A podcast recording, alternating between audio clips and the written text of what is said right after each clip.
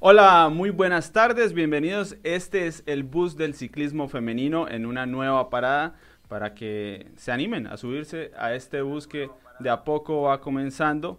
Ya estamos en vivo aquí por nuestro canal de YouTube y por supuesto después nos estarán escuchando en todas las plataformas de podcast eh, que también nos esperan para hablar de este tema en específico. Hoy vamos a centrarnos en un resultado verdaderamente importante para la historia del ciclismo femenino en Colombia. Así que, eh, sin más, voy a darle la bienvenida a Natalia, quien me acompaña como de costumbre primero. No, es que lo, lo, mejor para el final, ahora sí, porque afortunadamente vamos a contar con la presencia de la protagonista de esta noticia, Diana Peñuela, bienvenida. Diana, tienes que... Hola. Ahora sí. Hola. Muy bien, ya nos... Ya nos reímos de entrada, así que el programa ya empezó bien. Eso siempre es importante. Sí, es 10 de la noche porque lo estamos haciendo en vivo, 3 de la tarde en, en Colombia, así que tiene todavía más mérito que, bueno, Diana nos haya aceptado la invitación. Yo creo que, eh, bueno, ya, ya sabemos del resultado que vemos en la, en la clasificación como tal, ¿no? Pero yo creo que lo interesante aquí va a ser que, que Diana nos cuente, aunque, bueno, vamos a esperar confirmación de cómo está el audio, si podemos, podemos avanzar. Entonces... Eh, Dicen que está bajito que, que, el único que se oye bien es un Mercelindo. Qué pena con los que nos oyen después en las plataformas de podcast, que escuchan esto eh, del directo, pero bueno, ya estamos en orden. A mí me gustaría, Diana, que reconstruyamos un poco ese día, aunque hablábamos con Natalia de que en el reconocimiento ya las cosas parecía que iban a estar duras en Estrada Bianchi. ¿Cómo fue ese reconocimiento? ¿Qué pensamientos, sensaciones dejó eso de cara al día de carrera? Bueno, pues lo principal fue el calor, o sea, estaba demasiado caliente ese día, estábamos más o menos, pues bueno, a mí me marcó incluso hasta 45 grados en uno de los, de los tramos pues desterrado. Y fue pucho, o sea, tenía, estaba, eh, en solo hicimos que reconocimiento dos horas, solo cuatro de los segmentos y yo me jugué seis caramañolas. Yo dije, pucha, o sea, mañana a qué horas vamos a tomar más líquido. Pues hoy íbamos suave, íbamos reconociendo, ta, ta, ta, pero pues, o sea, era demasiado el calor. Entonces, ya ahí empecé, pues, digamos que un poquito preocupada por cómo iba a ser al otro día, porque pues solo contábamos con un Swanier que iba a estar en, pues, tratando de ubicarse en varios puntos para, para darnos alimentación. Y la otra opción era volver al carro, pero pues en una carrera tan técnica, esa opción digamos que es, es de las pocas que podemos coger nosotras porque solo íbamos con cuatro corredoras. Entonces pues no contábamos con un equipo como para mandar a una al carro a cada momentico por, por agua o por alimentación. Entonces pues digamos que ese, ese era el, primer pensamiento y digamos el primer temor para, para el día de la competencia. Pero, pero bueno, pues no fue una experiencia totalmente diferente porque en primavera pues es total, o sea, el paisaje es súper distinto y ahorita pues en verano era lógicamente mucho más seco, había menos verde, pero seguía siendo hermoso.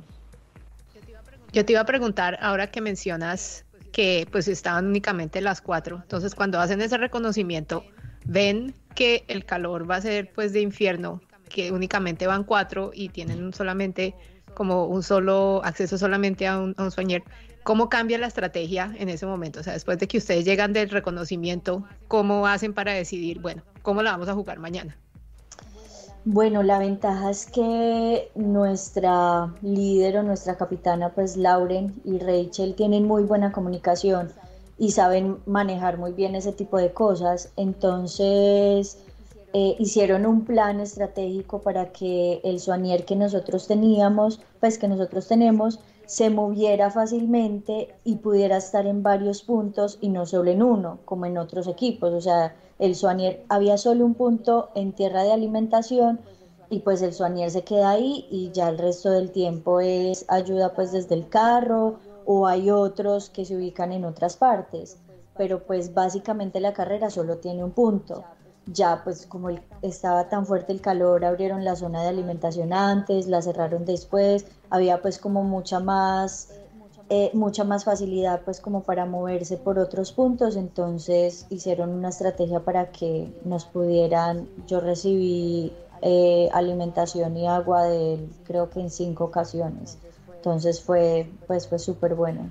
Bueno, muy bien, y cuando llega el día de la carrera, ¿cuál es el pensamiento de Diana Peñuela frente a un posible resultado?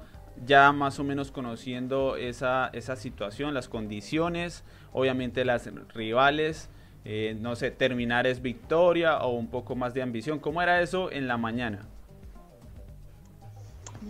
No, bueno, la verdad es que yo sabía la dureza de, de la competencia y nosotros habíamos reconocido hasta el tramo más importante que es el quinto el quinto es cerrado de 8. Los últimos tres los hicimos en el carro porque son pues muchos más, mucho más cortos y, o sea, son difíciles, pero pues como son tan cortos, pues no hace, no hace mucho la diferencia reconocerlos o no. Pero hicimos el quinto, que es el más importante, que es donde siempre se corta el grupo y después de ese siempre eh, el grupo que queda adelante normalmente baja el paso, se arma una fuga, bueno, lo que sea, y se reagrupa los sobrevivientes, pues por decirlo así, y ya queda el grupo que empieza pues a atacar en los últimos tres tramos. Eh, en ese quinto punto, o sea, mi, mi carrera básicamente llegaba hasta ese quinto punto. Yo decía, si sobrevivo hasta acá, yo sé que ya el resto, o sea, es aguantarle a estas viejas y, terminar o, bueno, pues mirar qué se puede hacer. Pero, pero mi carrera iba hasta el quinto tramo, o sea, mentalmente yo iba preparada en superar y en ganar hasta el quinto tramo, ¿sí me entienden? Pues como que, fue pucha, si yo paso esto ya todo va a estar bien, pero pues eso, ese era pues como el gran reto porque es, es demasiado largo, son nueve kilómetros con dos subidas larguísimas, entonces se hace muy muy difícil pasarlo. Y bueno, pues cuando logré pasarlo, me corté, o sea, no, me corté desde el tercer tramo por un enredón subiendo y me caí de la bici, pues, o sea, no me pasó nada porque íbamos subiendo, pero lógicamente quedé cortada. Entonces ya para poder volver a entrar, pasaron, alcanzaron a pasar algunos carros y después de que pasan los carros, pues quedas muerto porque el polvo no te deja ver, no, no puedes avanzar, básicamente.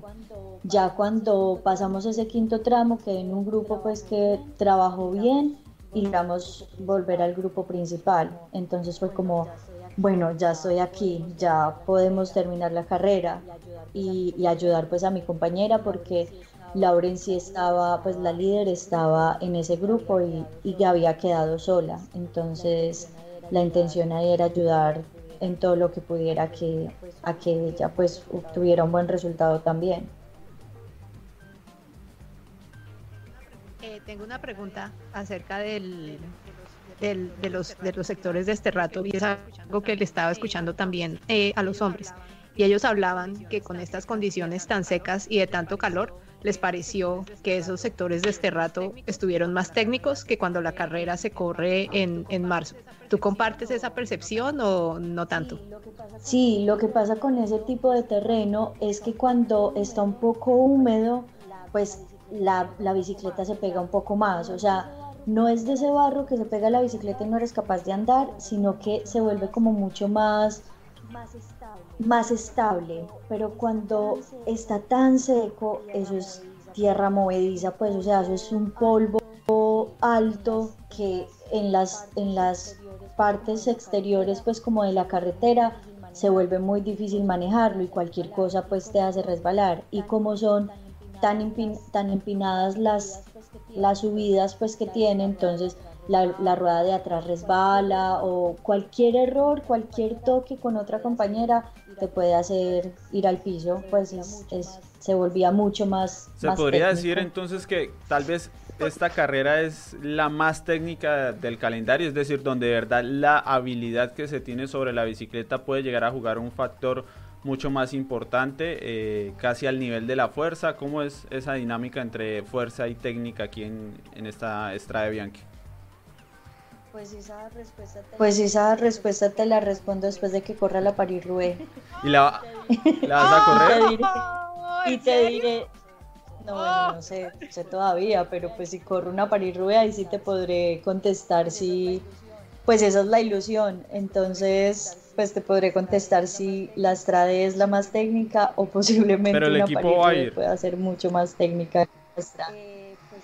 Eh, pues me imagino que estamos esperando invitación aún no se han definido. Están por confirmar y sobre todo si, si, la carrera en serio va a pasar, porque como estamos en esta eh, en este mundo incierto de pandemia, entonces todo está como en como en el aire. Nótese el grito de emoción. ¿no? Ahí tenemos otro programa. Sí, yo también. Yo también, yo también espero que, que sea. que la otra, la otra carrera con la que puedes comparar que tú tienes referencia y que las has corrido son las clásicas de, primavera que también son famosas por lo técnicas, comparada digamos con la, con la dificultad de lidiar con los famosos adoquines o pavé que llaman versus este, este rato seco y, y polvoriento como entre esas dos diferencias las pones como al igual o hay una que da más guerra que la otra. No, sí, la, el, la estrada da mucha más, o sea, es mucho más técnica. Si tú no sabes manejar la carretera destapada, o sea, es, muy difícil que, que, sobrevivas, pues y más en un lote. O sea, es mucho, mucho más técnica, pero es más divertida. Yo la amo. A mí es que me encanta la carretera destapada, o sea, me, me gustan las carreras técnicas. Entonces, como que me encanta jugar en ellas. Ahí está, porque a veces la gente piensa que los ciclistas no disfrutan ciertas cosas que parecen sufridas o duras, pero no, de, de hecho de eso se trata y por eso justamente París-Roubaix pues es un icono de este deporte a pesar de que es casi lo peor que se puede enfrentar. Y yo creo que con Estrada Bianche eh, sucedió más o menos parecido. Para quienes no vieron en las redes de, ciclismo colombiano en esta Estrada Bianche eh, que está considerada tanto en la versión masculina como femenina eh, una de las carreras más duras que se ha tenido en el último tiempo terminaron 45 corredoras y Diana Peñuela ocupó el puesto 27 a 8.35 según nosotros, ninguna ciclista colombiana había terminado eh, y la Estrada que como tal. Eso es algo que, que se piensa en algún momento, o sea, cuando se termina la carrera, Diana ya sabe, ah, soy la primera en, terminar esta, esta clásica o creo que hice el mejor puesto de una colombiana en la historia aquí, algo así, o eso es algo que aparece después al revisar el celular. Eh, no, lo que pasó fue muy charro porque o sea, yo sabía que, digamos, había, o sea, estaba mucho mejor que muchas corredoras que yo sé que, pues, o han tenido demasiado, pues, mejores resultados que yo, que podría decir son mejores que yo. Pero entonces cuando empecé a ver que esa gente se estaba quedando, que estaban muriendo de calor, que estaban todo esto, yo dije, oh, pucha, voy bien, voy bien, voy bien. Faltando como 20 kilómetros, eh, ya creo que para coger el último tramo de desterrado, eh, me entró un golpe de calor horrible. O sea, lo que sentí en ese momento, yo creo que nunca en mi vida lo, lo había sentido. Sentí que ya no, o sea, muerta. Eh, tenía calambres, o sea, me empezaron como a dar inicios de calambres, no sentí energía, sea, sentí que no iba a poder terminar y yo decía, pucha, son 20 kilómetros, ¿cómo no voy a terminar? tengo que terminar así sea gateando, pero va a terminar fuera de tiempo, en 20 kilómetros puedo perder mucho.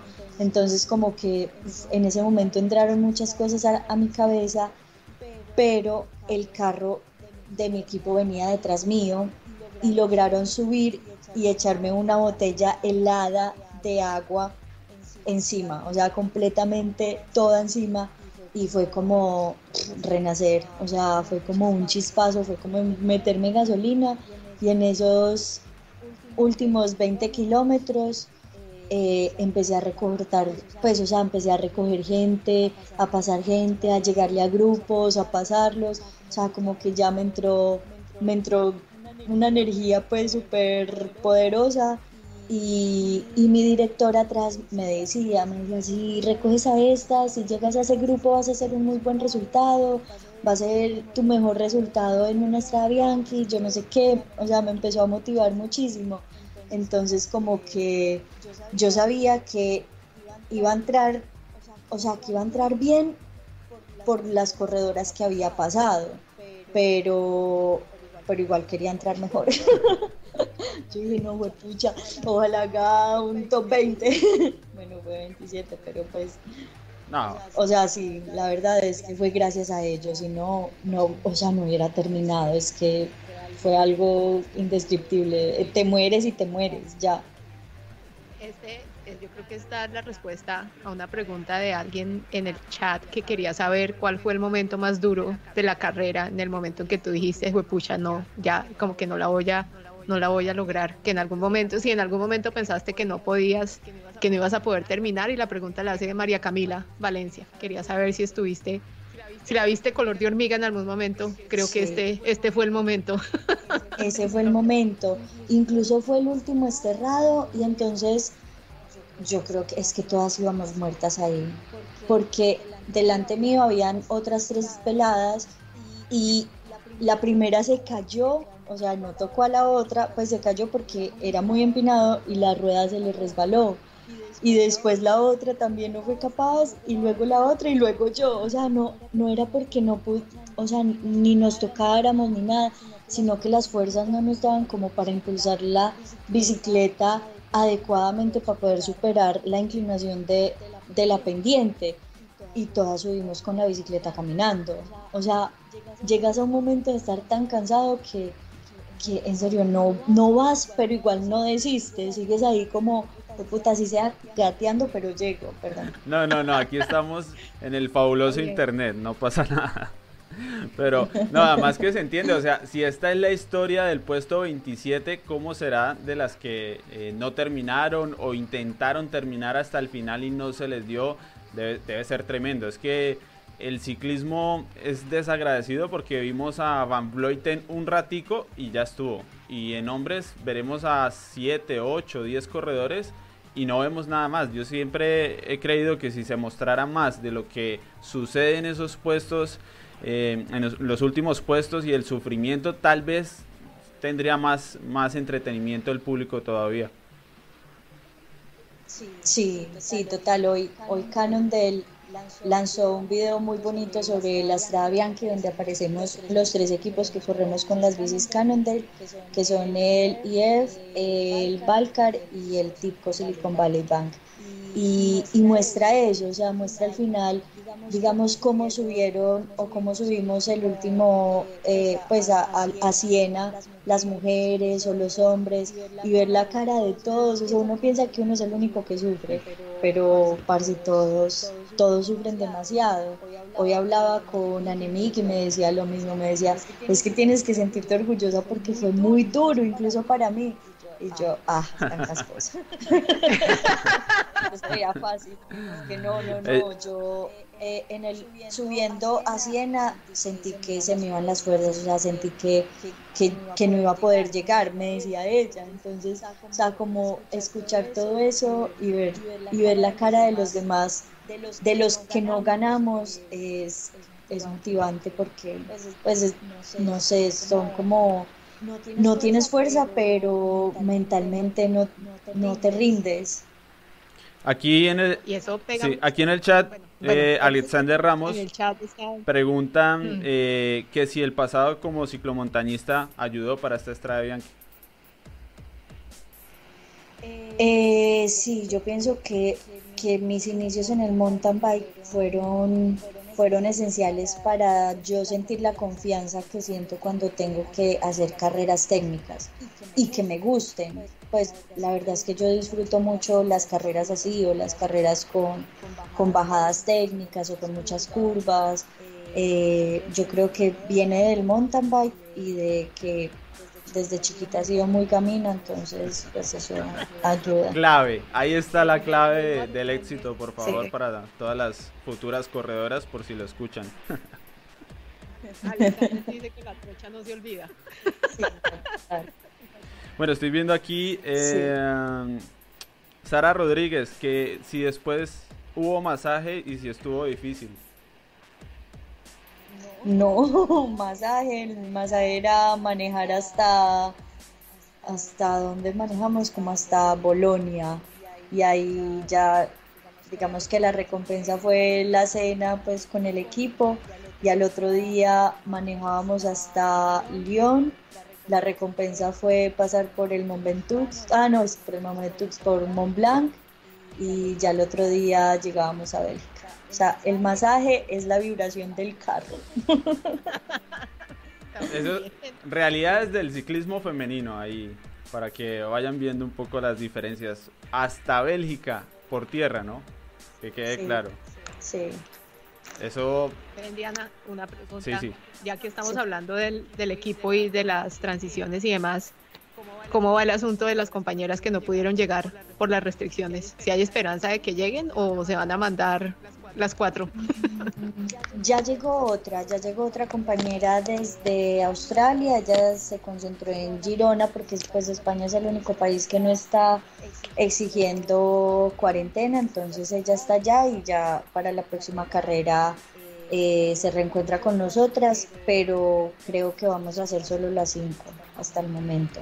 Ya para las clásicas de Bélgica que son eh, a finales de septiembre-octubre, es posible que, otra americana se una a nosotros.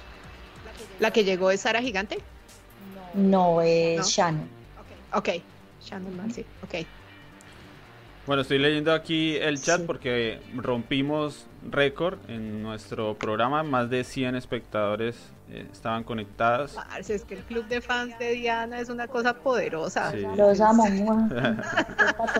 sí, Diana, empezamos con, como con 30 porque claro, ciclismo femenino, nada más que eso. Suponíamos que nos iba a costar pasar de 40 a 50, pero no, la gente se ha ido subiendo al bus de a poco, a pesar de que... Eh, todavía no se habla de victorias todo el tiempo como con los hombres, que es para nosotros lo más interesante, eh, ser parte del proceso, subirse al bus tempranito, pues creo que la gente de a poco ha, ido eh, entendiendo y bueno, hasta Natalia Franco llegó al bus. Oh, saludito a Nati, que es nuestra mejor representante en sí en este momento le está dando duro, ¿no? Estaba viendo las carreras que está corriendo Natalia y sólida. Es como bien. Eh, Diana, tengo una pregunta. Tú, el, digamos que la, tú arrancaste con un equipo que estaba con base en Estados Unidos, el United Healthcare. Ahí estuviste tres años y ese equipo, pues desde afuera se veía más como una familia que como un equipo. Luego pasaste, estuviste un año con el Ale Chibolino. Yo quería preguntarte eh, entendiendo que pues con el United Healthcare la cosa fue como más de familia, ¿cuál fue como la diferencia más importante que tuviste en términos de como el manejo de equipo de un equipo que tiene base en Estados Unidos versus un equipo que tiene base en, Italia, me imagino? Mm, bueno, la verdad es que la logística y toda la plataforma pues que tenía el United era demasiado fuerte, o sea, era como compartíamos mucho de lo que teníamos con los hombres, entonces eso nos daba un respaldo que nos hacía un equipo, o sea, además de familiar porque todas nos llevábamos muy bien, un equipo demasiado profesional en todos los aspectos, incluso mucho más pues de del equipo italiano en el que estuve. Entonces, yo creo que la diferencia no, la, no lo hace el lugar de donde vengas, sino eh, cómo quieras manejar o cómo, cómo manejes la logística de, un equipo. Porque pues yo me imagino que hablando de, mujeres, el Alechi Polini tiene mucho más capital de inversión y, pues es, es mucho más fuerte de lo que nosotros éramos pues este año ya es World Tour y todo, pero, pero los americanos saben cómo organizar las cosas muy bien, o sea, saben, no sé, vender muy bien y, organizar muy bien pues como todas las logísticas, o sea, desde principio de año sabíamos el número del vuelo del avión que teníamos en octubre o algo así.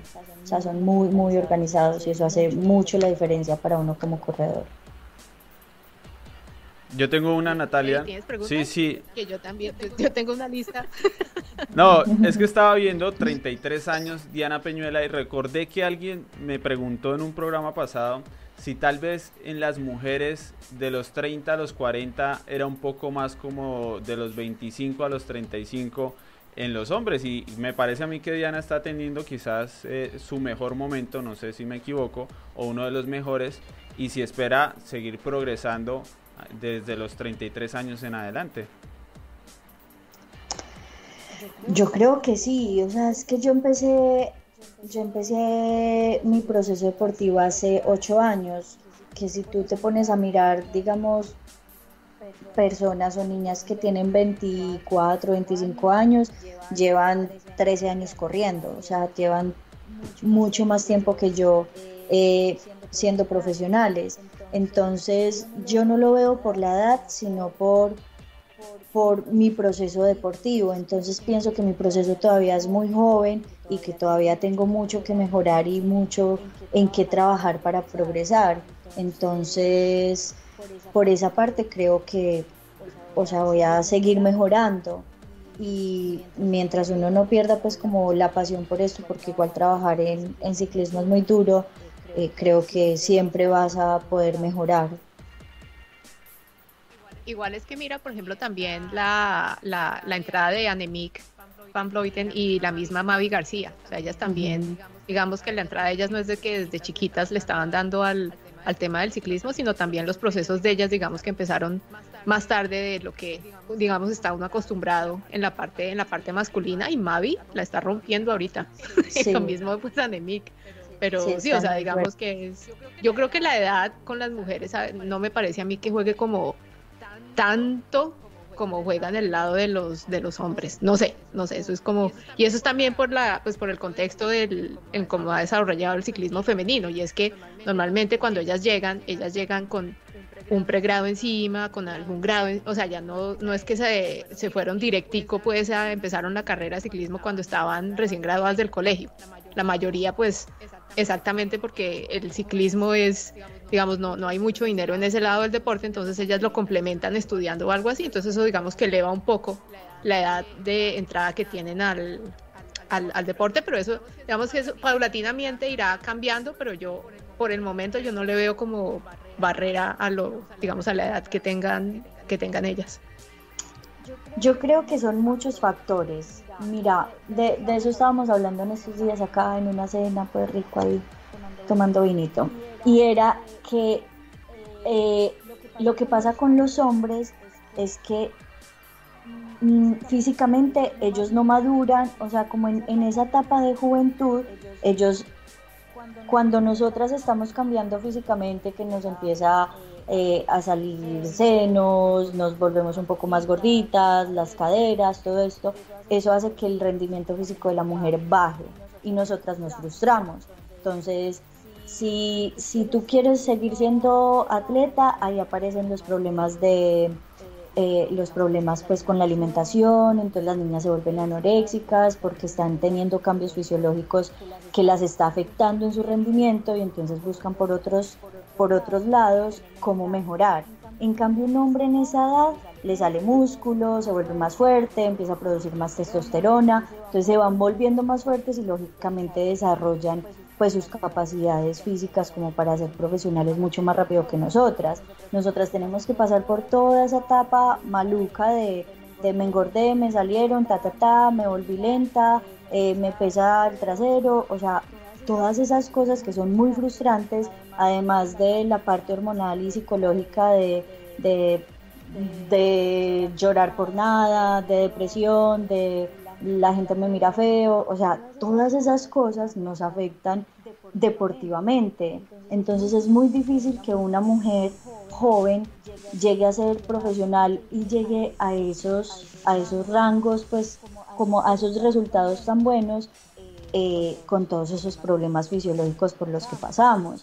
Cuando superamos toda esa etapa es que nos volvemos resistentes, nos volvemos más conscientes del trabajo, eh, sabemos por los cambios por los que pasamos y, los comprendemos y los aceptamos. Entonces yo creo que eso hace que los resultados se den mucho más tarde en nosotras. Bueno, pues muy interesante. Yo la ¿Qué clase, estoy escuchando. Yo vine aquí a clase hoy estoy juicioso aprendiendo porque por supuesto yo creo que nos pasa al, 90% que esto de, las personas que estamos en el ciclismo, por no decir 99, que de esto poco y nada entendemos, eh, porque al menos en el ciclismo masculino no, no se hablan de estas cosas. Y pues así mismo me parece muy interesante, no solo para mí, sino que eh, espero también para todos los que están escuchando, porque de eso se trata también el bus del ciclismo femenino, hacer pedagogía, esta vez eh, de parte de, una protagonista, afortunadamente, y entender, entender las, las diferencias, porque afortunadamente también eso hay diferencias, ¿no, Natalia? Ah, sí, no, pues total. Tenemos una pregunta, Natalia, otra vez. Hola Natalia Franco. Ella quiere saber eh, ¿Qué tanto trabajo, cómo haces para trabajar con la dureza mental? Porque dice ella que la parte psicológica es muy, muy importante. Sí, es súper importante. O sea, es que lo que tenemos que entender es que el cerebro es otro músculo. Nosotros solo nos preocupamos por los músculos de las piernas, por el core, por, o sea, por esos músculos que, que vemos crecer pero, pero no nos preocupamos por la parte mental y eso hay que fortalecerlo demasiado y especialmente en nuestra cultura, porque nosotros, a nosotros nos han, nos han criado con una mentalidad pobre, lastimosamente, la de no puedes, si eso es duro, eso va a ser muy duro, mejor déjalo, mejor ponte a trabajar, mejor, o sea, como el facilismo, yo no sé. Entonces no nos enseñan a trabajar la parte mental y a trabajar pues en, en, en esa parte esencial de primero tener confianza en uno mismo, segundo en los procesos, o sea, todo lo queremos, los colombianos todo lo queremos ya, ya, ya, y si no tengo resultados ya, entonces no sirvo y me retiro. Entonces toda esa parte hay que empezar a construirla por uno mismo porque uno no tiene esas bases. Y la ventaja, digamos, de, de, eso, de estar rodeada como de, de otras culturas, me ha enseñado eso me ha enseñado a ver por qué ellas son buenas, por qué es que piensan diferente y cómo es que obtienen sus resultados. Entonces, como copiar esos ejemplos ha sido una, pues, una ventaja para mí, pero, pero cómo se trabaja siendo consciente. O sea, yo creo que, que Nati más que nadie yo admiro demasiado a Nati, pues la verdad es que siento que es la persona, la mujer más madura del mundo. es súper chiquita, pero es súper madura. Entonces, de ella sé que he aprendido un montón y, y, la verdad es que creo que ella sí sabe cómo manejar eso. Y hablando de procesos... por ahí, por el ladito nos ayudamos las dos. Eddie, me voy a meter aquí ya, le he suelto el micrófono. Estos cuatro años donde ya has corrido con la élite femenina mundial, que ha sido tal vez lo más difícil de superar? Algo como, digamos, lo que más te ha llevado a guerra en ese ajuste después de salir de pasar de competir en Colombia, Sudamérica y Estados Unidos, estar compitiendo en Europa, ¿qué es lo que más te ha, dado más guerra? Lo que me más me ha dado guerra, yo creo que ha sido adaptarme. El ciclismo es adaptación, o sea, si vos no te adaptas rápido, te lleva el demonio. Y adaptarse a Europa es, es muy duro porque es o a Europa o a cualquier otro país, porque es adaptarte a la alimentación, a los entrenos, a la dureza de las competencias, a la cultura, pues ya, ya cómo corren otras, otras, a cómo lo hacen otras corredoras. Entonces siempre te encuentras como con nuevos obstáculos. Y digamos, sí, eso es duro, pero pues eso es lo emocionante del ciclismo y eso es lo que me llena a mí, por lo menos. O sea, a mí más que de pronto buscar y encontrar los resultados es, es llenarme de, de, todo esto, de toda la atmósfera y de todo lo que, lo que tengo alrededor. O sea, me siento como nutrida cada vez que algo duro pasa porque sé que aprendí. Entonces, el año pasado fue durísimo para mí porque me encontraba casi que completamente sola en Europa, pero aprendí entonces a cómo moverme, a cómo tomar un bus, a cómo pagar las cosas, a pues o sea, todas estas cosas que, que lo enriquecen mucho a uno. Entonces es duro, pero, pero vale la pena pues, o sea, luchar y, y, simplemente entender que, que las cosas no van a seguir mal, sino que vas a poder aprender de lo malo que te está pasando. Y hablando de esos procesos, yo justamente lo que quería preguntar era, a ver si Diana se animaba a charlar sobre el Colnago CM, ese proyecto tan interesante, pero que justamente lleva corredoras en su mayoría muy jóvenes y bueno, las llevaron prácticamente ya llevan, no sé, 6, 7 meses. La dificultad que debe tener eso eh, en un primer viaje, digo yo, lo normal antes era que vinieran a una carrera, un Giro Rosa, yo recuerdo más o menos, pero venir de una vez a vivir en Europa y de paso competir y de paso encontrarse a estas corredoras las mejores no debe ser nada sencillo. Sí, no debe ser nada sencillo, pero creo que es un buen paso. Es un buen paso que, que lo hagamos diferente, que lo hagamos eso con niñas jóvenes, que desde el principio sepan a qué se van a enfrentar y no simplemente a una carrera y se frustren y ya no, y ya no vuelvan, sino que tengan una tras otra, tras, tras otra oportunidad. Que si una me fue mal, bueno, la otra la terminé. Entonces, o sea, eso yo creo que es súper importante para el proceso de, de, crecimiento del ciclismo femenino en Colombia. Y me gusta mucho ese proyecto, la verdad me parece que desde que corrían en Colombia lo hacían muy bien, lo hacían como, como equipo, cosa que es muy difícil de ver en nuestra cultura. Entonces, que las hayan traído acá y que intenten pues como hacer crecer en otro país, es, me parece que es un paso grandísimo para lo que para lo que puede ser el futuro del ciclismo femenino colombiano. Y no seguirlo haciendo como lo estamos haciendo nosotras pero pues es la única opción que era venir y correr solas y correr en otros equipos y todo esto. Yo creo que, que eso va a generar un gran cambio en, en el nivel del ciclismo colombiano y, y pues esperemos que otros equipos se animen a, a realizar pues como más, pues digamos lo de tierra de atletas y todo esto, que se animen a hacer en serio temporadas largas en Europa con las chicas. Muy bien, Natalia, ¿algo más? para ir cerrando con, con Diana, porque yo creo que ya es hora de, de descansar. Sí, no, ya estamos trasnochando. No, mi última pregunta es, ¿cuál es tu carrera favorita hasta el momento de lo que has corrido, desde que empezaste hace cuatro años hasta ahorita? No tiene que ser una carrera así súper rimbombante, pero una que, que, lleves en el, que lleves en el corazón independientemente del resultado hasta el momento cuál sería cuál sería esa carrera hasta el momento y siempre lo he dicho Estrade Bianchi. ya desde que vi esa carrera dije yo quiero hacer esa carrera y el año pasado que la hice terminé fuera del tiempo. entonces ya sabía que había quedado cortada había quedado en un lote también pues como por una caída ta ta ta y lo que hice fue, yo dije voy a terminar la carrera y me voy a gozar el recorrido y la verdad terminé con una sonrisa en la cara porque es que es demasiado, es demasiado bonito.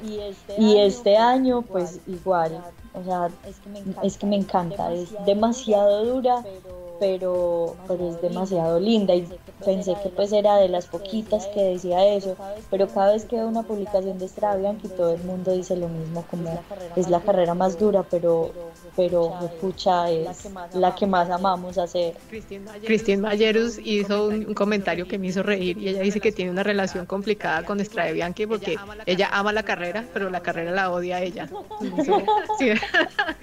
Creo que es similar para mucha gente.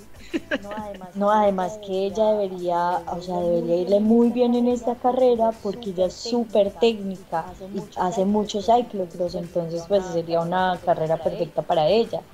Pero pues bueno, sí. Eso, eso será así hasta que llegue París-Roubaix, porque ya quedamos aquí con el gusanillo de ver a Diana Peñuela en París-Roubaix. Eso sería tremendo, pero por ahora disfrutar de lo que fue esta Estrada Bianchi.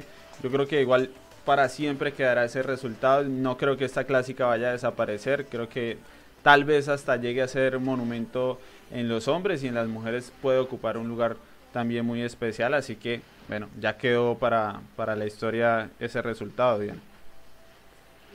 Diana, Diana, ha llevado la banderita de Colombia, ya ha puesto la banderita de Colombia en varias de las clásicas de primavera y en la, en la Estrada de que eso es, sí, eso es, esta mujer es de las pioneras que va a quedar en la historia, man. Entonces, guarden este video y este audio. Sí, ojalá, ojalá podamos hacer la París-Roubaix, pues me, me gustaría mucho, sería pues como es que es un icono, pucha. El, el, a principio de año, en primavera, cuando empezamos a hacer las clásicas de primavera, estábamos en Corte y es muy cerquita a Rubé. O sea, en, no es que ni 5 kilómetros estaba en el, en el velódromo de, de París-Roubaix. Y, y es increíble, o sea, es un pueblo súper feo, o sea, la verdad, y no Me consta, yo... Solo ahí está el velódromo. Eh, los dos pueblos son feos, Kortrijk también se queda cortico, allá fui a parar la, la primera vez que fui a Bélgica y me quedo con Restrepo, gracias. Sí, la verdad, pues, pero el velódromo te da, no sé, una sensación de, pues, de, de mucha historia, ciclística, o sea, es, algo, es algo bonito estar allá. Entonces, imagínate llegar. Tremendo, la verdad, tremendo. La veladora. Sí, sí. Vamos a preguntar a cuál santo toca, hay que empezar a rezarle. No. sí, que ya que Muchas gracias. Que ya quede el compromiso, Diana, antes de despedirnos, de que si hay Rube, hay nueva visita al bus del ciclismo femenino. Claro que sí, de una. A, mí, a mí es que me encanta hablar. Pues, sí, aquí a, Natalia también un poco más. Un poco parecido, parecido. Es que, es que me, están, me están diciendo que ya tengo que decir adiós, pero si no, esto se nos va para largo. No, y Diana también ya a descansar, a descansar. Muchas gracias por la generosidad con tu tiempo. Bueno, muchas gracias a ustedes. Espero pues nos veamos pronto. Bueno, perfecto, de verdad. Gracias a Diana. Allí está Diana Peñuela, quien nos acompañó hoy y ya quedamos que no, no va a ser la última vez. Así que nada, creo que podemos avanzar un poco más. Si Sebastián me confirma que corta eh, ya la comunicación con, con, Diana. Y no sé si nos queda algo más, Natalia, eh, para comentar. Bueno, creo que nos quedamos sin Natalia por unos momentos. Yo estaba muy pendiente del chat, además de, la conversación, por supuesto, porque creo que estuvo verdaderamente interesante lo del día de hoy. De verdad, gracias a ustedes. Eh, me encanta que se hayan sumado hoy en el directo, que hayamos superado la barrera de los 100. Y bueno, a Diego Díaz, a Jason Navarrete, a Sara Rodríguez, a Bronson Magnulti, gracias a todos los que se sumaron al chat. Vamos a ver si podemos volver a conectar con, con Natalia. Y si no, bueno, yo creo que ya tuvimos un gran, gran eh, programa el día de hoy. Y la verdad que se trata de eso, de aprender. Eh, yo estaba justamente en esa posición porque estamos muy acostumbrados al ciclismo masculino y verdaderamente eh, cambian las cosas, es bien distinto, por más que sea ciclismo profesional de ruta, y yo creo que eso es lo que hace interesante este espacio y en general lo que puede suceder a futuro. Tenemos corredoras, no solo a Diana Peñuela, Paula Patiño, otras corredoras y está el equipo del Colnago CM. Así que, bueno, de verdad complacido de haber tenido este espacio para ustedes. Creo que es de lo mejor que hemos hecho en cuanto a entrevistas en ciclismo colombiano. Así que no duden en suscribirse donde sea que nos estén escuchando. Eh, y nos, nos vemos, por supuesto, cada viernes en el directo. Unas horas después o un día después nos pueden encontrar en las plataformas. Así que muchas gracias y hasta una próxima parada de este boost del